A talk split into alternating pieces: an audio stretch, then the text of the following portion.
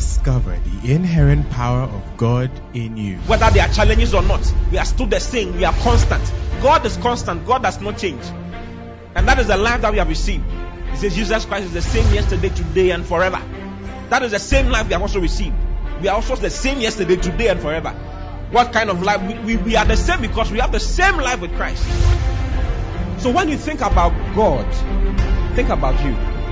Because everything He is, that is why He told Abraham, He said, I am your your exceeding great reward. God gave Himself as a reward to Abraham. And we are the seed of Abraham. Therefore, we have inherited God Himself. Listen to Pastor Oti Boateng as Christ is magnified in you. Praise the Lord. Wow.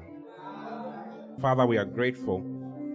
Thank you for the blessing that we have to be able to continue in, in peace, together in peace. Whether NDC or NPP or GUM, we thank you. We give you glory. We give you praise. Thank you, Father, for your blessings, Lord, for hearing our prayer and for keeping this country in peace. We are grateful and we are thankful. Thank you. Thanks a million. Thanks a million, Lord. Thanks a million, Lord. Thanks a million, Lord. We give you glory, we give you praise. Thank you for the ministry of your word and the ministry of your spirit today. We give you glory, we give you praise, even in Jesus' name. Father, thank you for your blessings. Thank you for all that you have done for us as a country, as a nation. We are grateful and we are thankful. Thank you that the next four years is good for all of us. And the next four years brings progress to this country. Thank you that these politicians will not have their way, but your way is what will happen in this country. Thank you that developments that will benefit every single citizen is what we see in the next four years and beyond in the name of the Lord Jesus. Thank you for your blessings upon this country, even in Jesus' mighty name. And thank you for the ministry of your word and the ministry of your spirit this morning as we hear your word in Jesus' name. Amen. Amen. Give the Lord a shout. You may kindly take your seats in heavenly places where you belong. Those of us who voted for GUM, we are, we are also here. We are in church. Yeah. And those who voted for Akua Donkor, we are also here.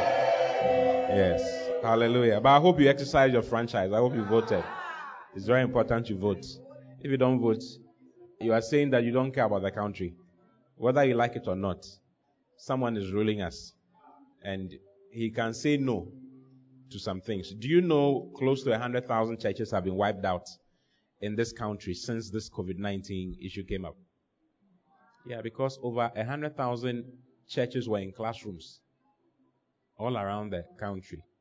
And the government says no meetings in classrooms anymore. Yes.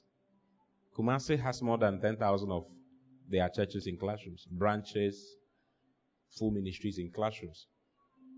You know, so every time you're praying, you have to pray for a government that will not wipe out Christianity.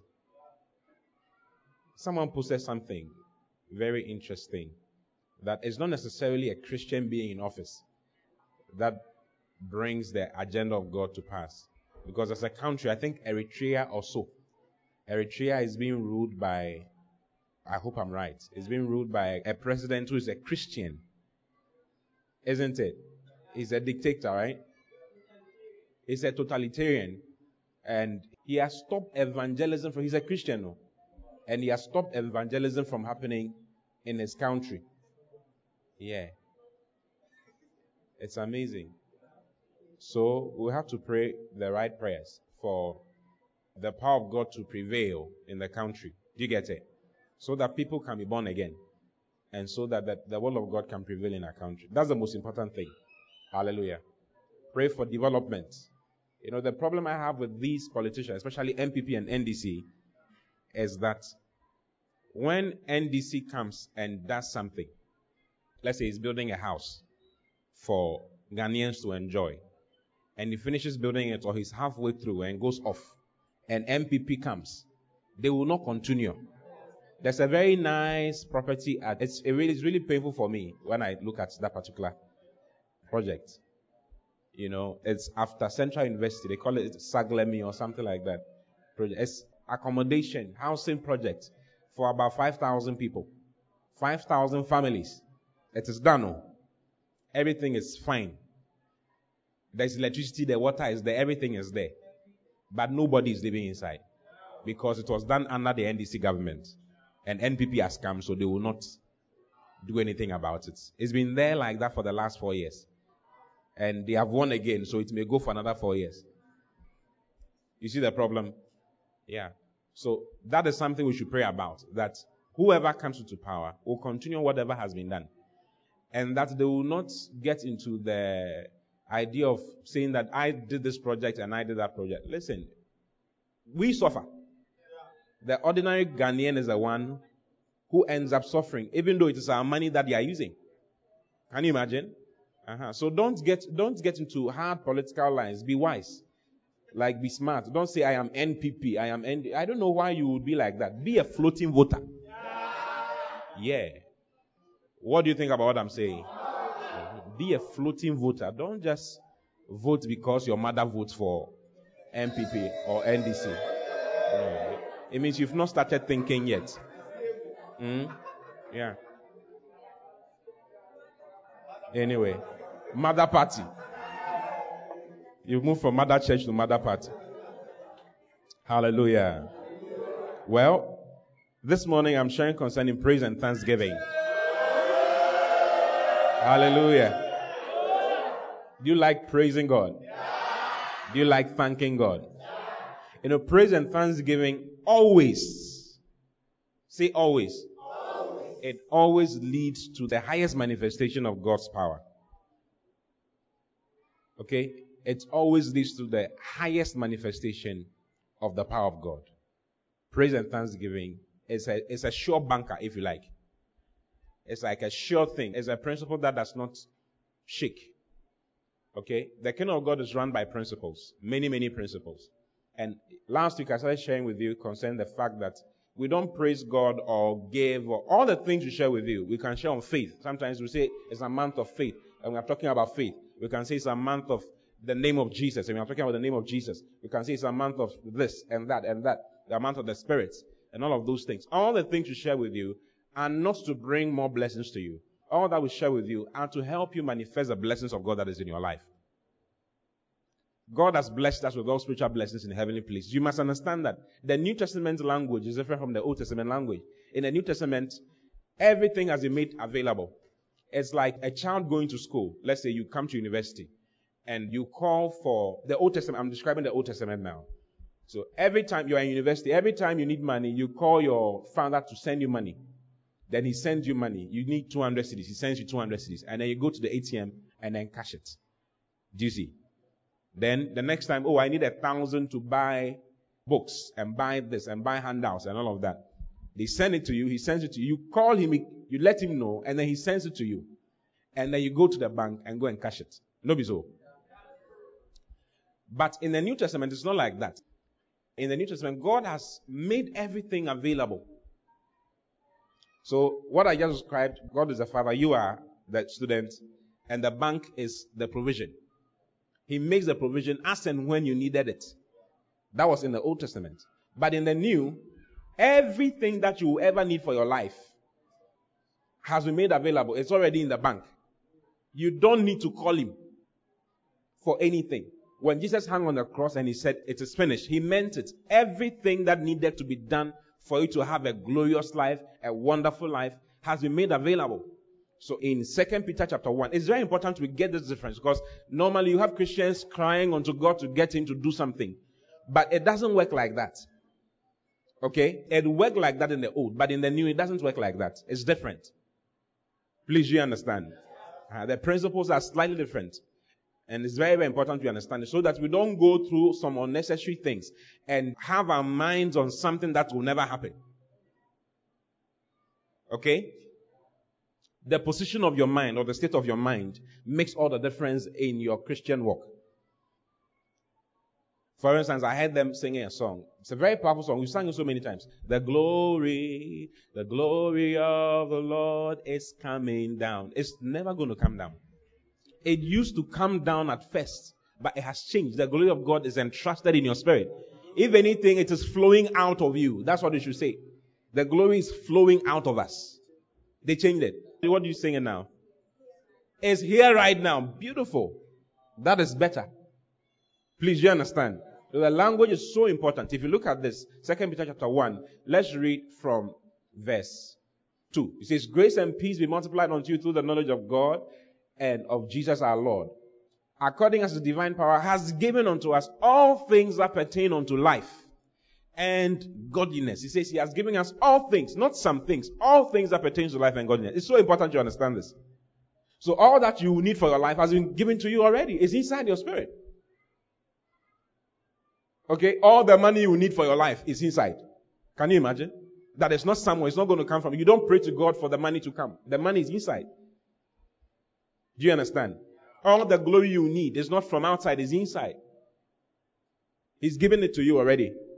He's done it. He's handed everything over to you. So if you read in Philemon chapter 1 verse 6, he says, I pray that the sharing, the effectiveness of your faith, the sharing of your faith may become effective the communication of your faith may become effective. How? By the acknowledging of every good thing which is in you in Christ Jesus. That is why the Holy Spirit has been given to us to help us identify all the things that we have in Christ. Because we are in Christ. We are now in God. We are not outside of God. God and us are not separate. God is not somewhere, you somewhere. So you make requests from God. No, you are in Him and He's in you. Please, you understand what I'm saying? So he says that the communication of your faith, the sharing of your faith may become effectual, may, may become effective. You become effective, more effective as a child of God by acknowledging. So what happens in the New Testament now is you're acknowledging what is inside. The more you acknowledge what is inside, the more you think that what you need is inside, the more you produce results. Amazingly. If you read in 1 Corinthians chapter 2, verse 12, look at 1 Corinthians chapter 2, verse 12. He says, Now we have received not the Spirit of the world, but the Spirit which is of God, that we might know the things that are freely given to us of God. Have you seen it? He didn't say the things that are going to be given to us of God when we pray and fast enough. The praying and the fasting is for the purpose of bringing what is inside us outside. Okay? The praise, the faith, the everything that we do in the New Testament and our thought in church is to aid us to know how to put that power of God that is at work in us out there. Please, you understand? And last week I was trying to help you understand that particular fact. So when you're reading the Old Testament, there's a way to read the Old Testament. You read the Old Testament with the lenses of the new creature. If you read in Galatians 5 from verse 15, it says, For in Christ Jesus neither circumcision availeth anything, nor uncircumcision, but a new creature. Are you in Christ? Are you born again? Where are you now? You are in Christ, right? You are seated together in heavenly places in Christ Jesus. Amazing. That's, that's your spiritual location. You don't fast and pray to get to a certain spiritual location. Your, your location is already fixed. You are seated in heavenly places together in Christ Jesus. But do you know it? So it's all about the mind. He says, go to Colossians 3, verse, verse 1. We'll come back to this. If ye then be risen with Christ, are you risen with Christ? Do you believe that you are risen with Christ? He says, if you are risen with Christ, then seek those things which are above, where Christ sitteth on the right hand of God. Have you seen it? Seek those things. Next verse. Excuse me. Set your affection on things above, not on things on the earth. Go back to verse 1. Let's read it in the Amplified. It will help you understand. Okay? If then you have been raised with Christ to a new life, that's sharing his resurrection from the dead. Just imagine if you knew that you share his resurrection from the dead. It has happened. Okay, legally speaking, it has happened. God has done what he's supposed to do in Christ. But he wants you to know that he has done it. He wants you to know and know and know and know and know of a certainty without any shadow of doubt that is what I've done for you. So that it helps you become confident in life. The Old Testament folks were not confident in life. They weren't a few of them who caught the revelation of the new creation, what was going to come ahead, had a certain kind of confidence. Someone like David, David did not live like an Old Testament saint. He didn't. He was so different from every one of them. Because he had a clear understanding of the covenants of God. Do you see? Huh. But it's unfortunate that we are now new creations and we want to we want to look like the old people. You know, a new thing has happened. He says you cannot keep new wine in old wine skins. It's so you will destroy your life. So a lot of Christians are destroying their lives because they are the New Testament, but they want to live in the old. They speak with the language of the old and think with the language of the old. And it's always a problem. He says, if then you have been raised with Christ to a new life, that's sharing his resurrection from the dead, aim at and seek the rich eternal treasures that are above, where Christ is seated at the right hand of God. What is he talking about? He's talking about the glory that we were singing about, the grace. Those are rich eternal treasures that are where you are seated in Christ. You see, he says, aim at and seek the rich eternal treasures that are above, where Christ is seated at the right hand of God. Then he shows you how to do it. Next verse. He shows you how to aim at and seek the rich treasures. And set your minds and keep them set on what is above, the higher things, not on the things that are on the earth. Have you seen it? He wants you to keep your mind on the higher things. Keep your mind on the fact that I'm dwelling in glory. I'm dwelling in grace. I do not lack anything. All things are mine. It will empower you so much. You will not sit in the bus and be afraid that the bus will crash. Because you know that you are the tabernacle of God living in that bus. What do you think about what I'm saying? You will not be afraid of death because you know what God has done in Christ Jesus for you. Second Timothy chapter 1 verse 9. Look at Second Timothy 1 9. It says, God who has saved us and called us with an holy calling, not according to our works, but according to his own purpose and grace, which was given us in Christ Jesus before the world began. Have you seen it? He's always talking with a certain sense of certainty when it comes to us. He wants us to know that you have grace. Look at this. It says, Who has saved us and called us? He saved us. He's not trying to save us. He saved. Are you born again? Then you are saved. There's no need to start thinking about whether something you did makes you unsaved or not. Putting you in so much uncertainty. He doesn't want that for you. He wants your child, your son does not have any sense of uncertainty whether you are his father or not. He doesn't have that. I don't know if you wonder if your father is your father. Nobody does that. You know that this is my dad. And because it's your dad, you don't have problems requesting for things. You don't have problem. You don't open the fridge and ask, "Can I take the milk?" Can you take the milk? The milk is there because of you. You don't struggle for a place to live. It's your father's responsibility. You just live. Just be happy. Sometimes I tell my son, "You are so blessed." Hey, you are so blessed because I didn't have some things that he has now. He, went to America. The first time he went to America, he was three years old. The first time I went to America, I was 30 something years old. Can you imagine? Wow. He's blessed. Yeah. Why? Because he's just my child. The reason why you are blessed is because God is your father. You don't have to do anything. It's so important we understand, or else there'll be a back and forth all the time. It's like, oh, I, I don't know what has happened. It, it's not dependent on your feeling. You don't feel if your father is your father. You know he's your father. Even when you're angry, you know he's your father.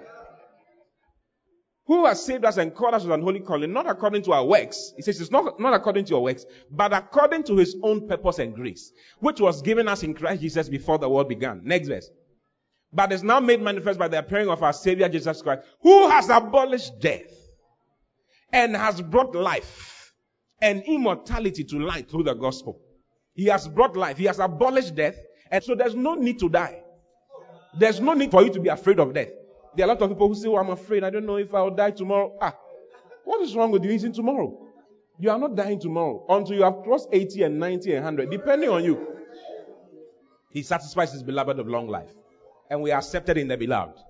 So be confident. Tell me about be confident in who God has made you in Christ Jesus. Don't go searching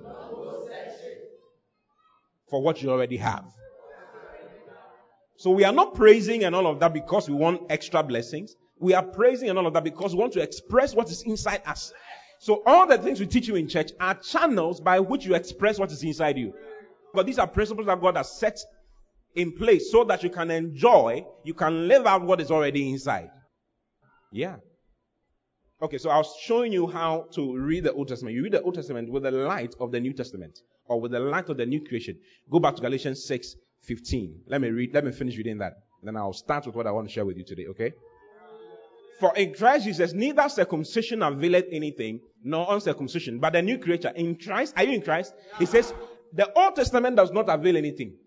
The Old Testament was comprised of circumcision and uncircumcision, Jew and Greek.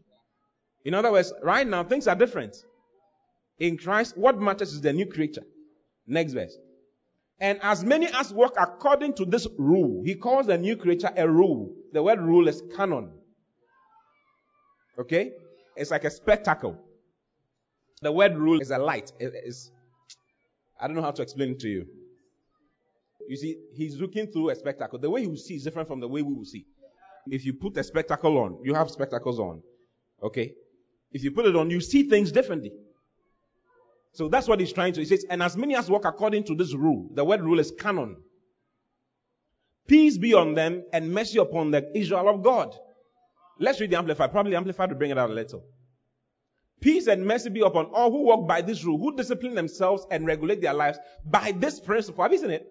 Those who discipline their lives by this principle. Which principle? The principle of the new creature.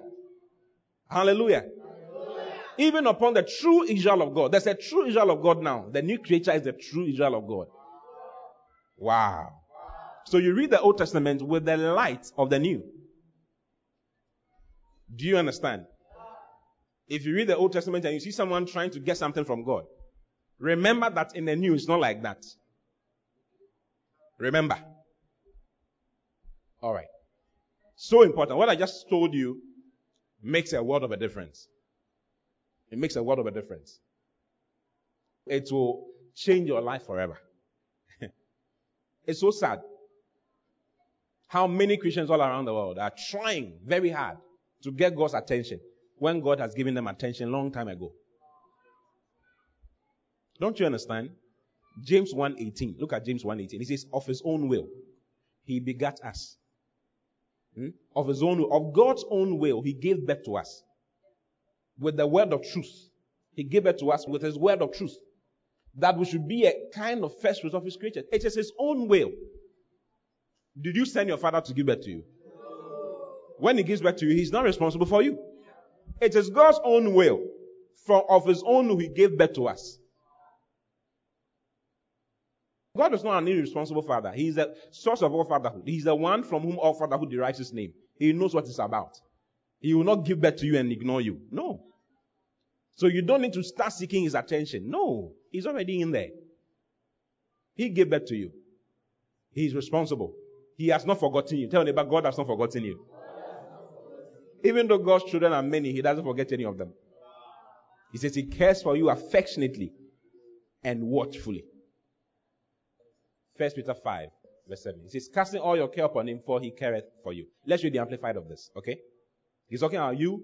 He says, casting the whole of your care, all your anxiety, all your worries, and all your concerns. Some of you have concerns. You wonder, will I have a child? Will I ever marry? Will I? He says, cast all your concerns.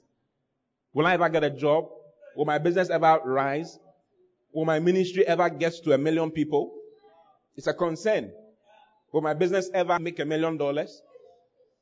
You see, I stopped talking about cedis a long time ago. If you notice, I always talk about dollars because you're a millionaire in dollars. God told me about three years ago to start talking in dollars. Yes. Also, God told me, He says, don't talk about cedis, talk about dollars. Yes. And refer to your people like that. That's what God told me. Yeah. And if you notice, that's what I've been doing. I don't say cedis. Yes. Because that's what you are. So be what God has called you to be. He says, casting the whole of your care, all your anxieties, all your worries, all your concerns once and for all on Him, on God. For He cares for you. Wow. Ask anybody, does anybody care for you like God cares for you? Even our natural fathers forget about us sometimes. He says he cares for you affectionately. God has feelings for you. And cares about you watchfully.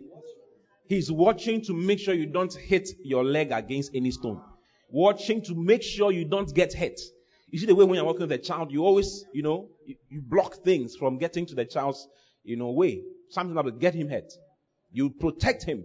He cares for you watchfully and affectionately. He's always watching to make sure you are kept in safety. That is how much God loves you. Some Christians prefer being spoken to in a different way. That God, you are not pleasing to God. If you do A, B, C, D, then you'll be pleasing to God.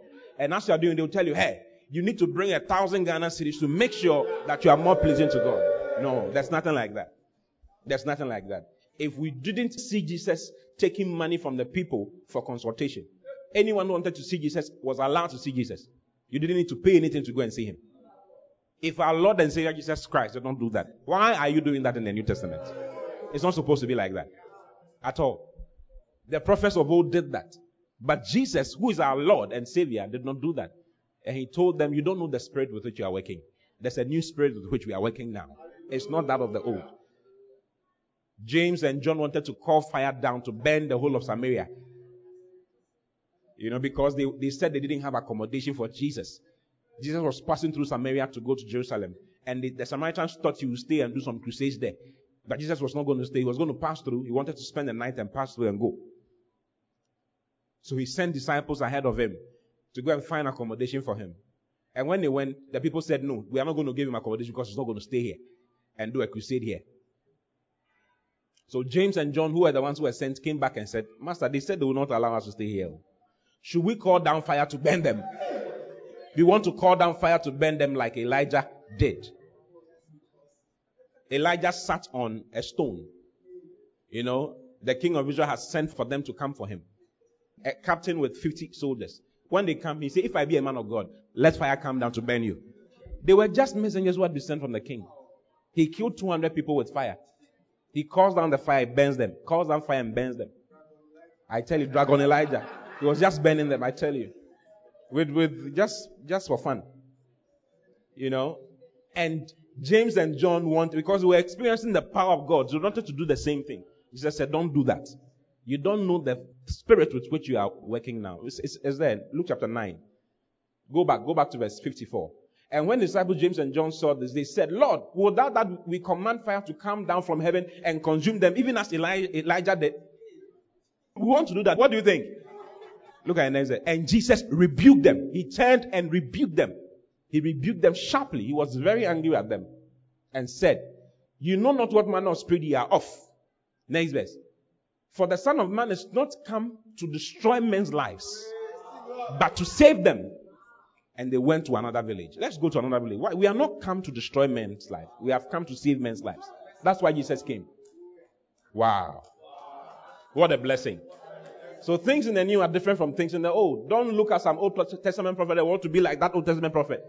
The one you should want to look like is Jesus Christ. That lowly man of Galilee who had all power but saved men's lives instead of destroying men's lives. Hallelujah. Praise the Lord. So, read the old with the new in mind, okay? So I said praise and thanksgiving always leads to the highest manifestation of the power of God, which is resident in us. And it is clearly demonstrated in the Old Testament and in the New. Clearly. If you read in 2 Chronicles chapter 20 from verse 21, look at 2 Chronicles 20, 21. And when he had consulted with the people, this is concerning a man called Jehoshaphat. Jehoshaphat was in trouble. Go to verse 1. Go to verse 1, chapter 20, verse 1. It came to pass after this also that the children of Moab and the children of Ammon, and with them other beside the Ammonites, came against Jehoshaphat to battle. So three different countries with other people. And it came to pass that the children of Moab, one, the children of Ammon, two, and with them other beside the Ammonites came against Jehoshaphat to battle. Next verse. Then came some that told Jehoshaphat, saying, There cometh a great multitude against thee from beyond the sea on this side Syria. And behold, they be in Hazazon Tamar, which is Engedi. Next verse. And Jehoshaphat feared and set himself to seek the Lord and proclaimed a fast throughout all Judah. He was afraid. It was not easy for him because he was in big trouble. Their lives were at stake.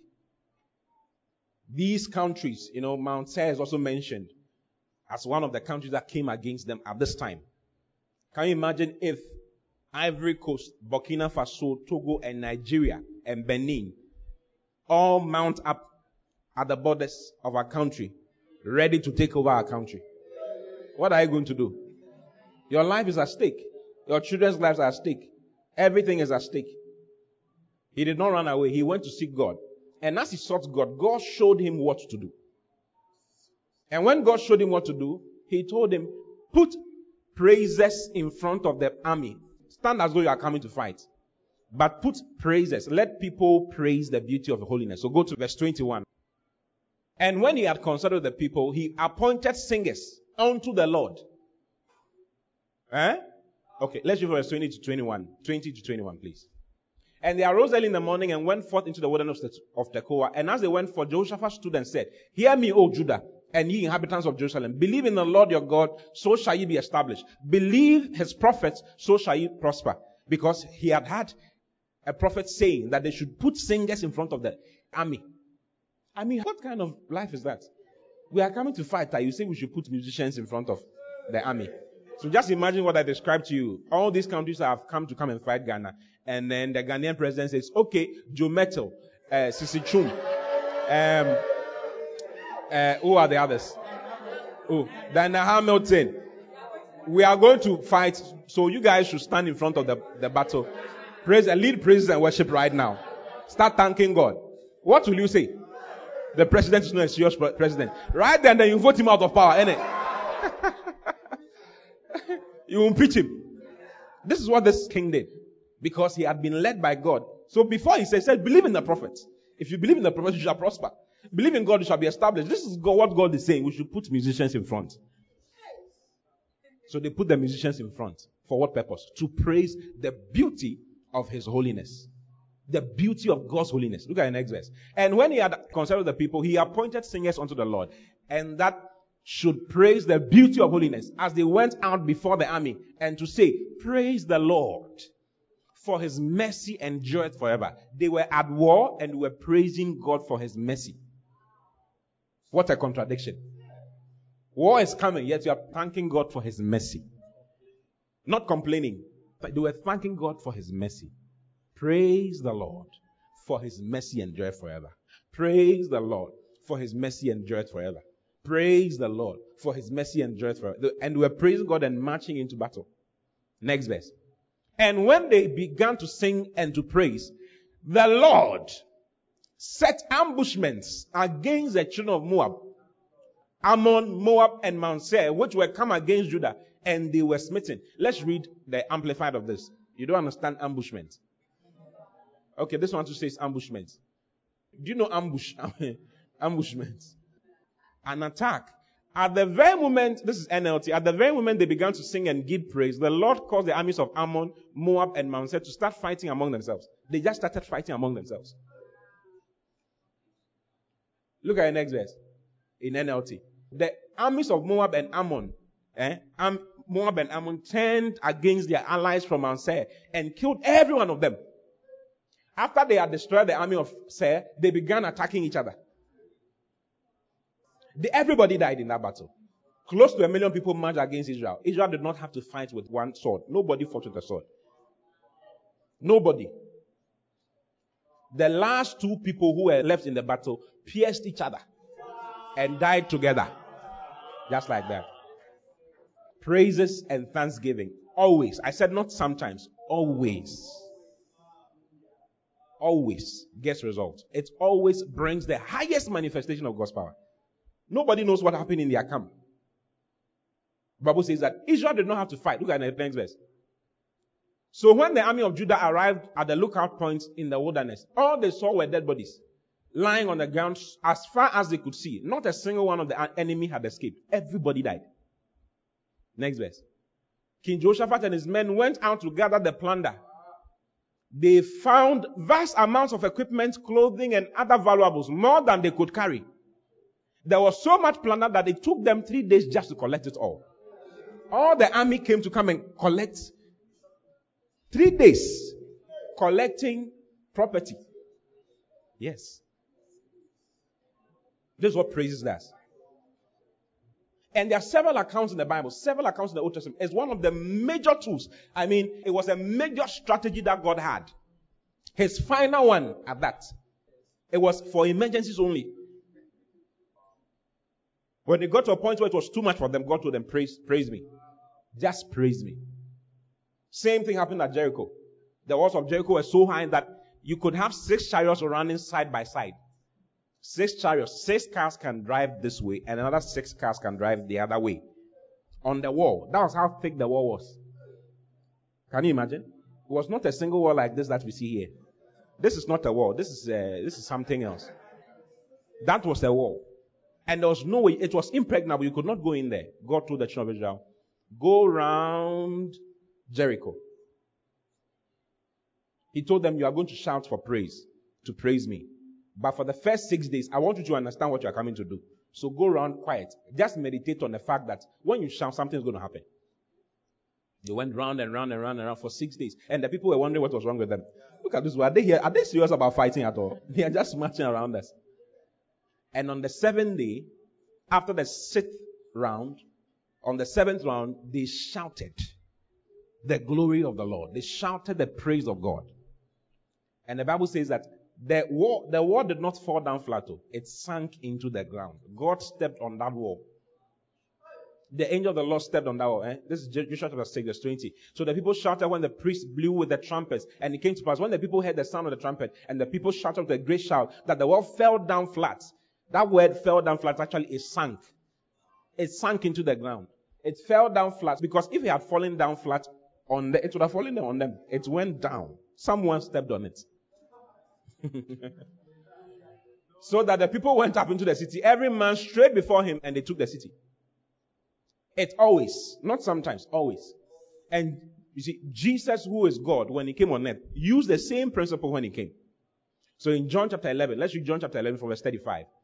When Jesus got to the highest, this was the highest demonstration of the power of God that was resident in him.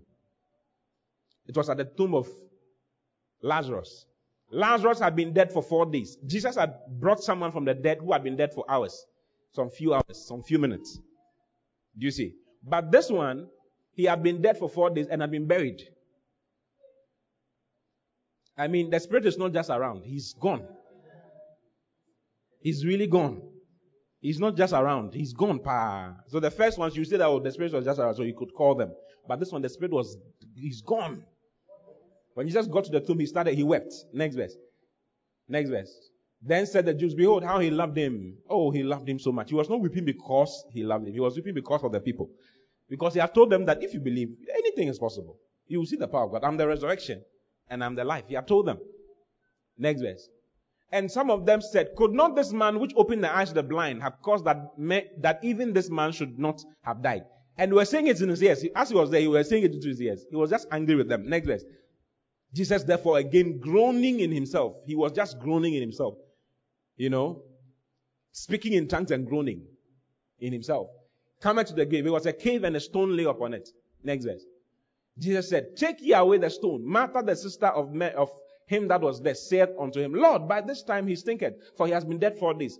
Martha could attest to the fact that it is, it is a hopeless situation. By now he's thinking, oh, why are we opening the door? Oh, Jesus. But they did it anyway. Jesus said unto her, Said I not unto thee that if thou wouldest believe, thou shouldst see the glory of God? Didn't I tell you that if you believe, you will see the glory of God? Next verse. Then they took away the stone from the place where the dead was laid. And Jesus lifted up his eyes. Jesus coming to work his biggest miracle. This was the highest. Walking on water was very powerful. But bringing the dead back to life after four days is not a joke. It's a big deal.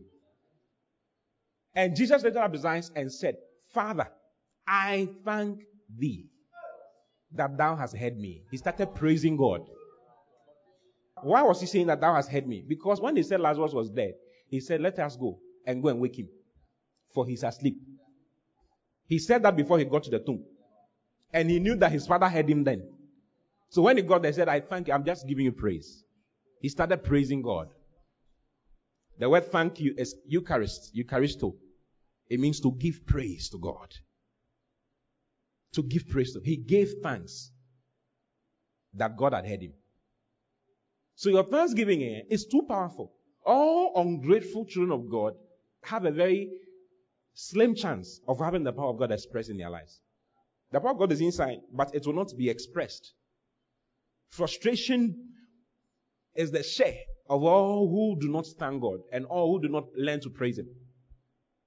And he called Lazarus. Let's look at Exodus, Verse 42. And I knew that thou hearest me always, but because of the people who stand by, I said it, that they may believe that thou hast sent me. And when he thus had spoken, he cried with a loud voice, Lazarus, come forth. He called Lazarus as though you call someone who is inside the room somewhere. John, come. He just called him like that. Lazarus, come. No, you know, no drumming and dancing. Hey, the power is coming. Let your power come down. Let your power come. Then the pastor would just be shaking. Hey, hey. There was nothing like that. He said, Lazarus, come, come. Lazarus, come forth. And Lazarus came out.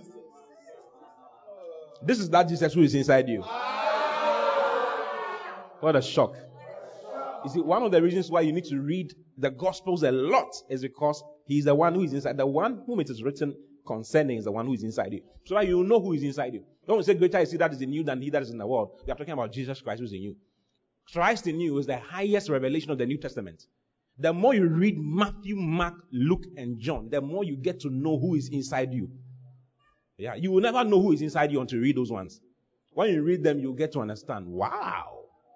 When I stretch forth my hands, that guy, that guy, that lowly man of Galilee has stretched forth his hands. When I look, that lowly man of Galilee is looking. He says, He shall see his seed and he shall prolong his days. He prolongs his days through you and I. Jesus is still alive because he's in you. He's in you. And he's depending on you to let people know that he's alive. When you see the sick, don't run away. The one who's in you heals the sick. Lay hands on that sick person. Pray for that sick person. Nobody in your family should just die like that. Not when you are around. They should take permission from you before they die. Yeah. Nobody's permitted to die. So I said that praise and thanksgiving always. Say always. always. So how come you have been doing praises every Sunday and you don't see some things? That's a question to answer. How come? How come we do praises? How come very few of us see some kinds of results, some kinds of manifestations of the power of God that is resident in us when we praise and thank? I want to answer that question for you. If you catch what I'm telling you, okay, like Pastor Kobe said, you have this emergency ability there all the time. So I want to help you know. I've preached on praise and thanksgiving on, on a number of occasions. But this time around, God is prompting me to let you know how to do it. For maximum results. One young man in Nigeria, you know, a lot of things happens in Lagos. Kidnappings and all of that. I mean, our Nigerian friends and brothers here know what I'm talking about. A whole bus can be kidnapped. A whole VIP bus, they've kidnapped every, everybody in the bus for slaughter, for rituals. So a bus like this was kidnapped. And there was this young man in there who knew he was a child of God, but he wasn't just a child of God, he knew. You can be a child of God and be, be slaughtered. All because you don't know. They know not, neither do they understand. That's why we come to church. Oh. We don't come to church because we don't have anything to do. it's like it's one of the things we do. We have to be in church. No, we come to church because we are come to receive the knowledge of God. Okay? That will be triggered when you're in trouble. It's triggered when trouble comes. When trouble comes, you know that you know something.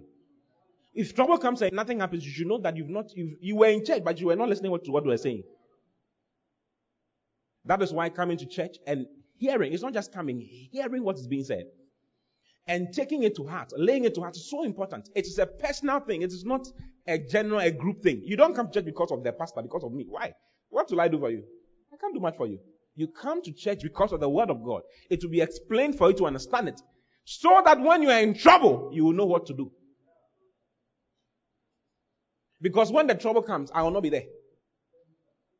When you're having difficulty breathing, I will not be there.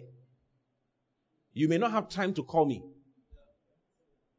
And what you may call at 1 a.m., I may be sleeping. So it's not about me, it's about you and the Holy Spirit, your relationship with the Holy Spirit. He is the reminding spirit. He reminds you of whatsoever has been said to you. He shall bring it to your mind so this young man was kidnapped together with all these people. There are two different testimonies along this line. You know, one of them was in Christ Embassy, the other one was in, in NHS Church. So I'm talking about the Christ Embassy guy's uh, experience. When they got there, he was so afraid because they, they, were in a line and they were butchering them. So they call you, you get there, they butcher you. They call you, you get there, they butcher you. And I know some of them, I'm sure some of them were Christians, but fear took over their hearts, not faith. Do you see? Huh. Their first response was fear. Sometimes you get into a situation and your first response is fear. But you must recompose yourself and walk in faith. It's not a problem when fear comes. What you do after the fear makes all the difference. Okay? Ah. As you grow up in the Lord, your first response becomes faith all the time. But as you're growing, you may notice that something happens. Hey, but then you recom. No, no, no, no. Charlie, this thing, we can do it by the power of the Holy Ghost. So they were killing them one by one. And it was almost his turn. It was one person before his turn. Then he remembered. He said messages that his pastor had preached started coming up. The Holy Spirit reminded him of a message that pastor had preached that if they kidnap you, if they kidnap you, they have kidnapped the ark of God. Ah, and it's the truth. It is the truth. You are the ark of covenant. You are the tabernacle of God. That is what you are. You are the tabernacle of God. If someone takes you, he has picked up God himself. 1 Corinthians chapter 3, verse 16. Look at 1 Corinthians 3, 16. Knowing not that you are the temple of God, and that the Spirit of God dwelleth in you, you are the temple of, you are the very tabernacle of God now. In the Old Testament, they had the Ark of Covenant. Whenever you're reading about the Ark of Covenant, think about yourself. As you're reading about it, think about you. They kidnapped the Ark of Covenant and took it to the land of the Philistines and put it in front of their gods. Dagon. When they woke up and came, Dagon's hands was broken. Then they said, Hey, what is happening? Then they, they, they put up his hands once again and then went again. When they came again, the head of Dagon had broken. They said, Hey, what is going on? Then they put the, the head back on. Then they went and came back. When they came back, Dagon had broken into pieces. They couldn't do anything about it. And everybody in the town had boils. That would not go. You, the Bible says it was in their secret places. It was in their secret places around their reproductive systems. Yeah. It's in the Bible. I'm not the one saying. But the hand of the Lord was heavy upon them of Ashdod. This is First Samuel 5 6. And he destroyed them and smote them with emerods, even Ashdod and the coasts, coasts thereof. Everybody there. Emerods is actually boils. I don't know if other versions will help us with it. Amplified. But the hand of the Lord was heavy upon the people of Ashdod, and he caused mice to spring up, and there was very deadly destruction, and he smote the people with very heavy tumors and or boils with both Ashdod and its territories. Everybody. The king had it. You go and sleep, you wake up and you can't, you can't walk. There's a heavy thing around your, your bottoms. Wow. When someone kidnaps you, he has kidnapped God. So the guy remembered that, ah, I'm the ark of, of God. I'm the ark of God. I'm the tabernacle of God. And he started speaking in tongues. He said, what can happen? If they, if I speak in tongues, they will, they will kill me. If I don't speak in tongues, they'll kill me. So what do I do? Let me just speak in tongues. Spoke There was another person by him who was a lady. That was the, she was the one after. They were the last two. And the lady was a Christian, but she was also full of fear. When he heard him speaking in tongues, she also started speaking in tongues. And you know, if you've read your Bible, you know that speaking in tongues is a magnification to God. The first time they spoke in tongues, the Bible says spoke in tongues and magnified God and spoke of God's great works which He has done. So speaking in tongues is a means of praising God, magnifying God. As they spoke in tongues like that, the butcher inside said, Hey, it's okay. Tell those people to keep quiet. It's okay. We have done for the day. You can take them away. Take them away. And that was how they escaped. They took them away and went to drop them somewhere for them to go home. Go home. You can go home. Go home. In the other case, that guy was just singing praises to the Lord. They had kidnapped them and were taking them to the forest to go and butcher them. As they were taking them, he was just singing to the Lord. Then they got to a point they said, okay, everybody should sit down. And when they sat down, he sat down by a tree and he was just praising God, singing to the Lord. Singing to the Lord. Creator of the universe. As they were going to kill him, what can you do? What do you do when you are faced with challenge, with trouble? Will it be fear? Hey, hey, hey. No, don't let it be fear. That's why you need to listen to the word of God. Just let it be on autoplay. Everywhere. Let it enter you. Do you understand? Yeah. Let it just enter you. And he, as he was singing like that, he closed his eyes briefly. When he closed his eyes and opened his eyes, he was sitting by the high, highway. He was sitting by the highway. He had moved from the forest to the highway. In a second. He was just singing and he closed his eyes. Just thank, thank you, Lord. When he opened his eyes, he was not there in the forest. He was gone. I'm sure there were Christians in the in the line. So Christianity is not a tag. It's not a name tag. it's not a name tag. It's not a name tag. It's more than that. You need to be serious with it. Okay? To be very serious with it. So, it always, always, always gets results. Always gets results. Now, why? Like I, I said, why? Is it that you don't have a certain kind of results? It's because you don't engage your heart in praising. Praise and thanksgiving must spring from the heart. It's not a matter of lip service or an outward thing. Okay? Praise and thanksgiving must what? Must spring from the heart. It's not a lip thing or an outward thing. This is the reason why many people, many Christians, don't get a certain kind of result when they praise. If you praise from your heart, from the recesses of your heart, you will get your result. It's a sure banker. It's a sure banker. If you read in Matthew, Matthew chapter 15, verse 8, look at Matthew 15, 8. I've had that before. I've, I've had testimonies with praise. And I shared some with you the last time. Yeah. It was when we praised God out of our hearts, knowing that listening, only God can do it. We got a miracle. He says, These people drawed nigh unto me with their mouth.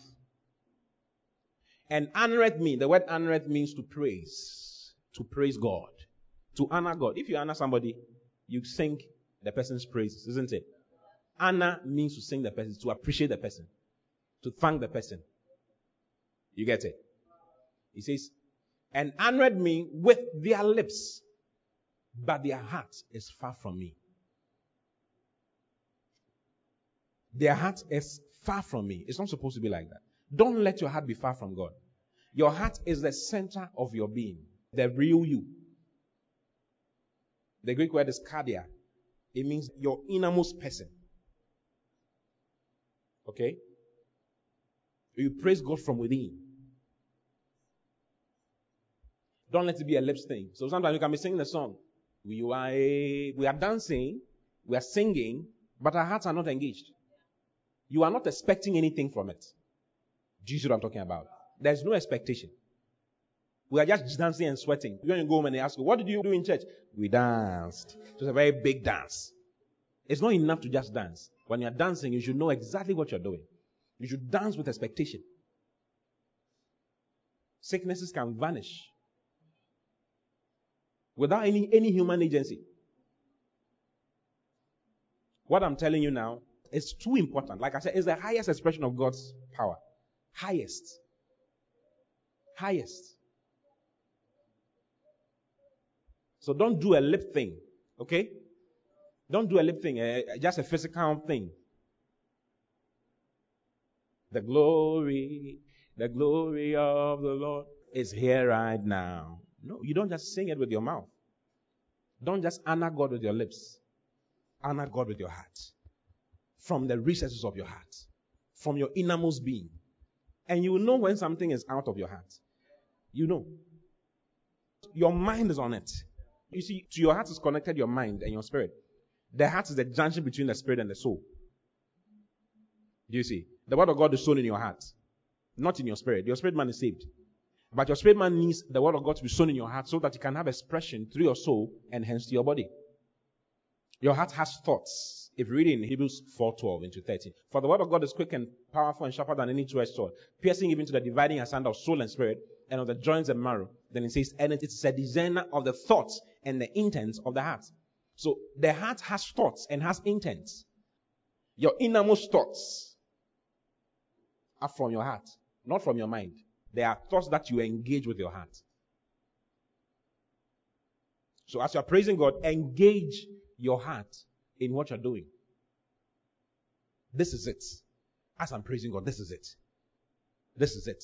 That sickness is leaving my body. You jump one and the sickness is gone. You'll be surprised. That challenge is vanishing and it will vanish. Not just praising and looking around with everybody. Hey, it's coming. No, it's more than that. Engage your heart. Okay? I want to show you some more scriptures to help you. Look at Jeremiah chapter 30, verse 19. Jeremiah chapter 30, verse 19. 30, verse 19. And out of them shall proceed thanksgiving. Out of them, out of their spirits, out of their hearts shall proceed thanksgiving. And the voice of them that make merry. And I will multiply them. It is when it comes out of them, then I'll multiply them. And they shall not be few. I will also glorify them. And they shall not be small. So your increase is in praising God out of your heart, out of the recesses of your being, out of your spirit. That's what we're talking about. Sometimes the heart and the spirit are interchangeably used because of how close they are. Do you see? Out of your heart, out of them shall proceed. And amazingly, God has given us an engine for bringing thanksgiving out of our spirits. There's an engine. Say there's an engine of thanksgiving and praise inside us. So you can bring it out at any time. All you need to do is to give it your attention. You see, your attention is so important. Your mind is so important in everything when it comes to the things of the Spirit. The things of the Spirit cannot begin to happen if your mind is not set on it. That's why it says, set your mind on things above. So when we say, do it with your heart, what we are saying is that set your mind on that particular thing, on what you're doing. Do you understand? It's important.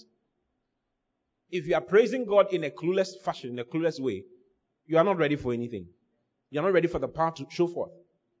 But when you're praising God with your mind on what you're doing, intentionally doing what you're doing, knowing that this, as I'm, as I'm singing like this, sometimes you can be singing and you're not thinking about the words. You are singing the prayer, but you're not thinking about the words. Psalm 46, verse 4. Oh, hallelujah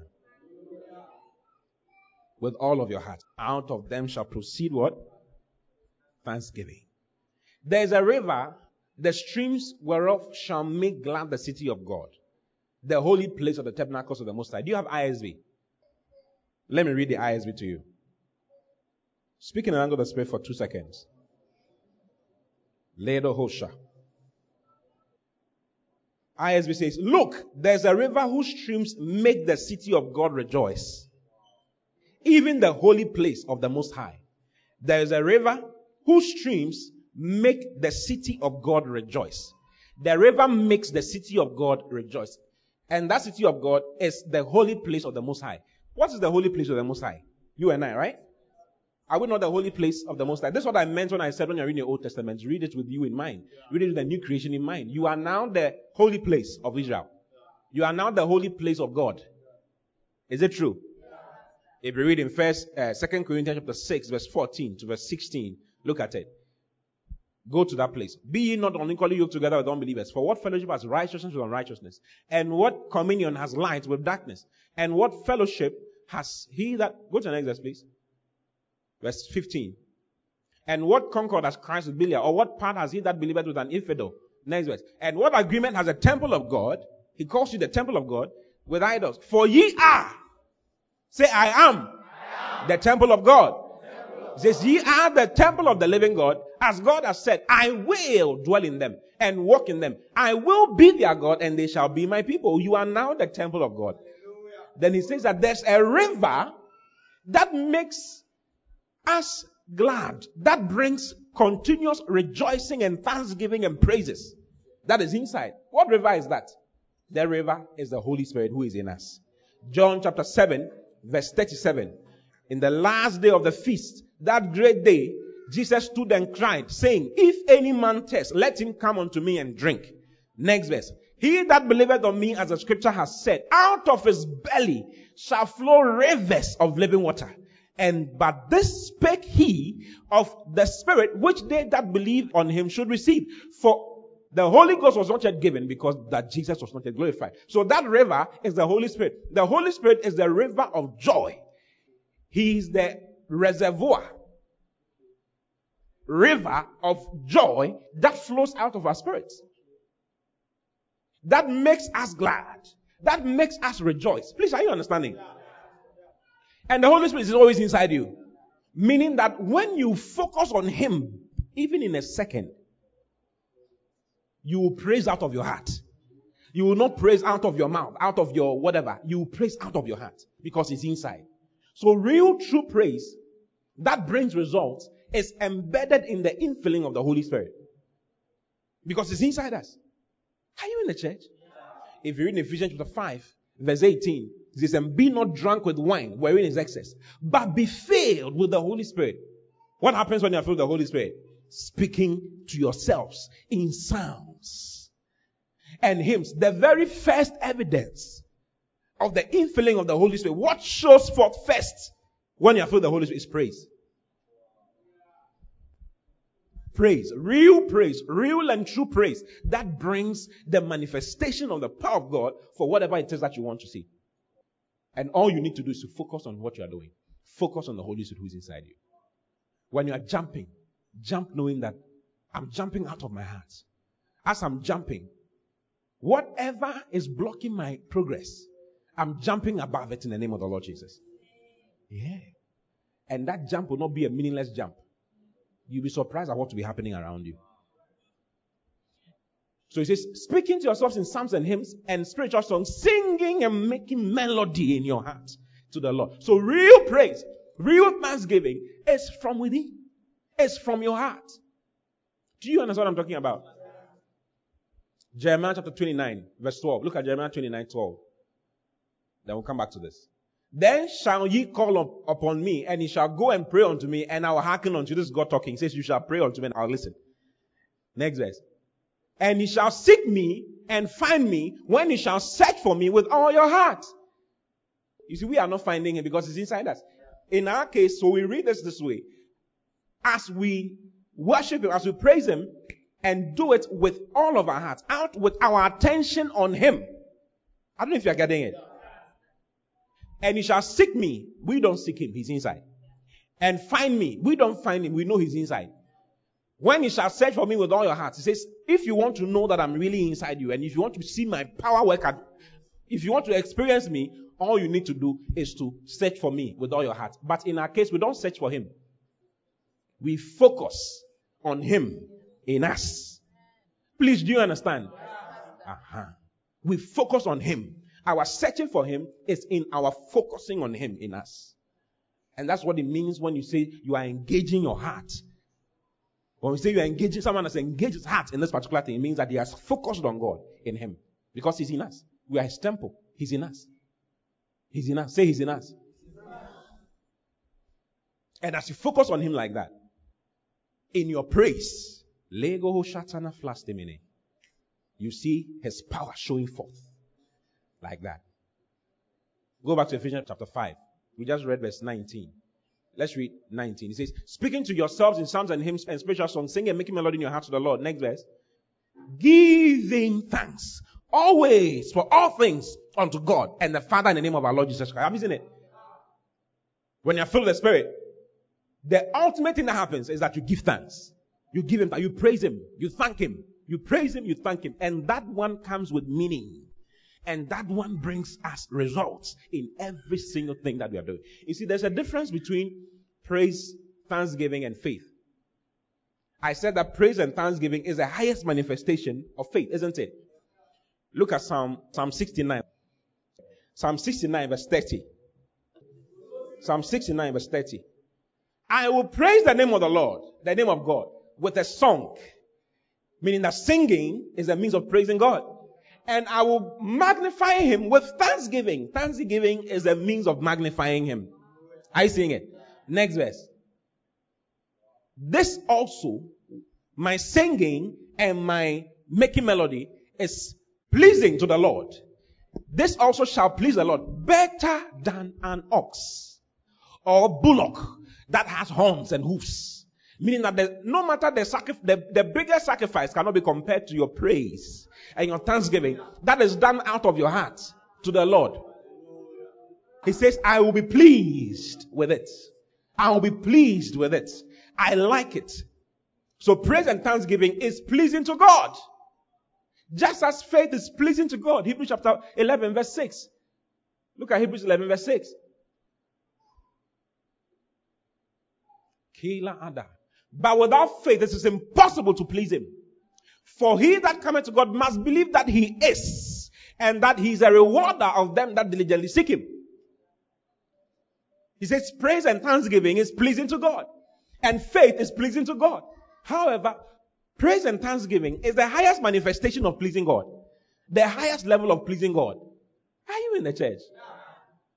It's the highest manifestation of your faith in the midst of your trouble. Why? Because when you praise God, something happens. When you praise God, engaging your heart, knowing what you are doing, something happens. Do you want to know what happens? Let me show it to you. Tell me, but let me show it to you. Later, O Satana man. Psalm 22, verse 3. This is it. Psalm 22, verse 3. But thou art holy, O thou that inhabitest the praise of Israel. He says, Thou art holy. He's talking to God. He says, God is holy. Who inhabits? He lives in the praise of Israel. So when you praise God, eh, God who is inside you comes out of that praise. He lives literally in praises. He literally lives in praises. God literally, not figuratively. He literally lives in praise. That is why in the Old Testament, when they began to praise, the Bible says that he set an ambushment you get God to work when you praise Him with meaning, when you praise Him with your heart. God literally lives in, He, he inhabits the praise. So praise is like a, it's like an arrow that you throw. And the arrow is God. What? That is why when Paul and Silas were singing and praising the Lord in that prison, that prison house had to shake. It shook and their chains fell off. Why? Because God was there. You see, God was there in them. Oh. God was there in them. But when they started singing, they started releasing God. Oh, Liga Hada. May the Lord grant us understanding. The Lord should grant us understanding. So every time praise goes forth, he says he inhabits. God lives in the praise of his people. He inhabits the praise. It didn't change in the new. It's the same. It was the same in the old and it's the same in the new. That is why praise is so powerful. Because God is inside. If you praise with your heart, if you engage with your heart, not just with your mouth, with your heart, you release God. He's able to do exceeding abundantly above all. So God does some things in the New Testament. He does. God is into doing things. God's work has not stopped. God still continues to do things. Do you see? That was why when um, Stephen was dying and he said that don't lay it to their charge. Because what they are doing, they do not know. Jesus stood up. Jesus is supposed to be seated in heavenly place at the right hand of God. But he stands every now and then. He stands to do something. Praise is one of the things that gets him to stand. I said God inhabits, he literally inhabits the praise of his people. That is what the thing is. He literally inhabits the praise of his people. When you praise with meaning, you are releasing bombs of God. I tell you. And anything, I don't know what will happen when God shows up. Just try and wrap your mind around what happens when God shows up. If God shows up, literally shows up amazingly when we praise with meaning, with our hearts. With our hearts. Tell about with your hearts. The Lord inhabits. This is amplified. Says, You are holy. All you who dwell in the holy place where the praise of Israel are, are offered. This one changed it. But he's talking about dwelling in the praise, in the praise. Literally. That is why someone stepped on that wall of Jericho. God was there. He stepped on the wall. He made all things. I'm sure he used his little finger to push it down. So from henceforth, when you are praising, engage your heart. Engage God. Engage God. Focus on God. Focus on the mightiness of God. The mightiness of God. He says, talk about my, my works of old. What hasn't he done? The blast of his nostrils divided the Red Sea. What can't he do? That is the question. What can't he do? What is your problem? What is your situation? Don't worry. Praise him. As you praise him like that, every devil that has held you down in any way will have God showing up and God will say, My friend, what are you doing here? I tell you. If you ever think of sending God, if you ever think of sending God, start praising him. The way to send God is to praise. The way to manifest that power that is resident in, in you. I said it is the highest though. It is the highest expression. Amazingly, something as simple and as easy as that. The influence of the Spirit is what bring it brings that to you.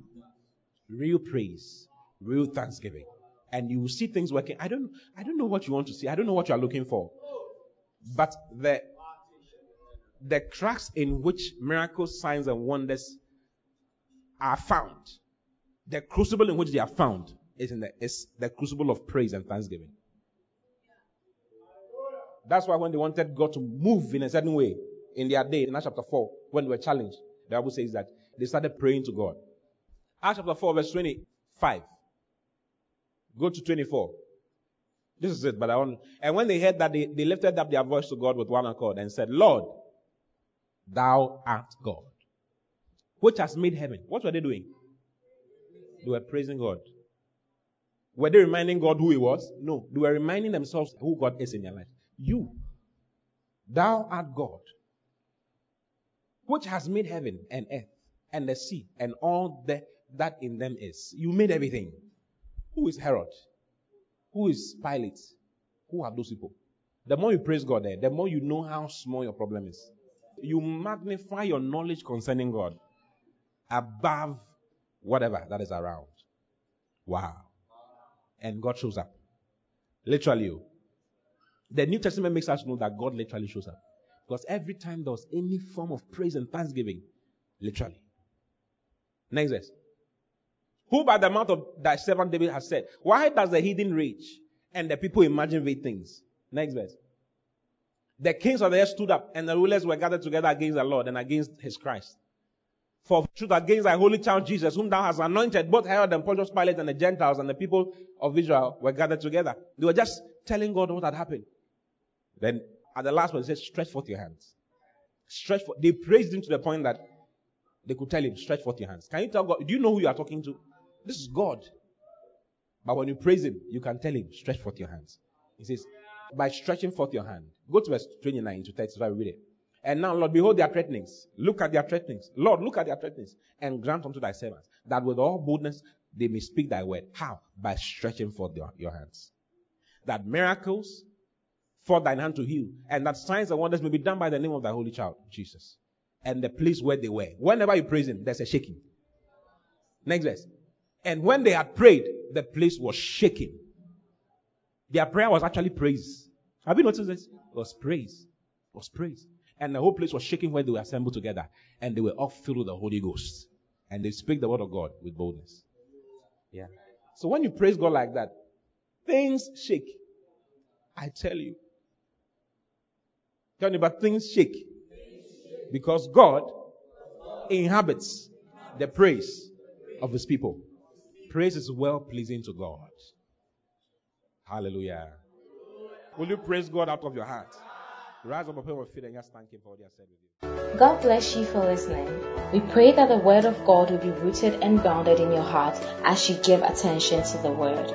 Kindly follow Pastor T and Love Economy Church on all social networks for more of God's Word. Don't forget to subscribe to the Pastor T podcast. Simply search for Pastor T on any podcast app, plug in, and enjoy God's Word.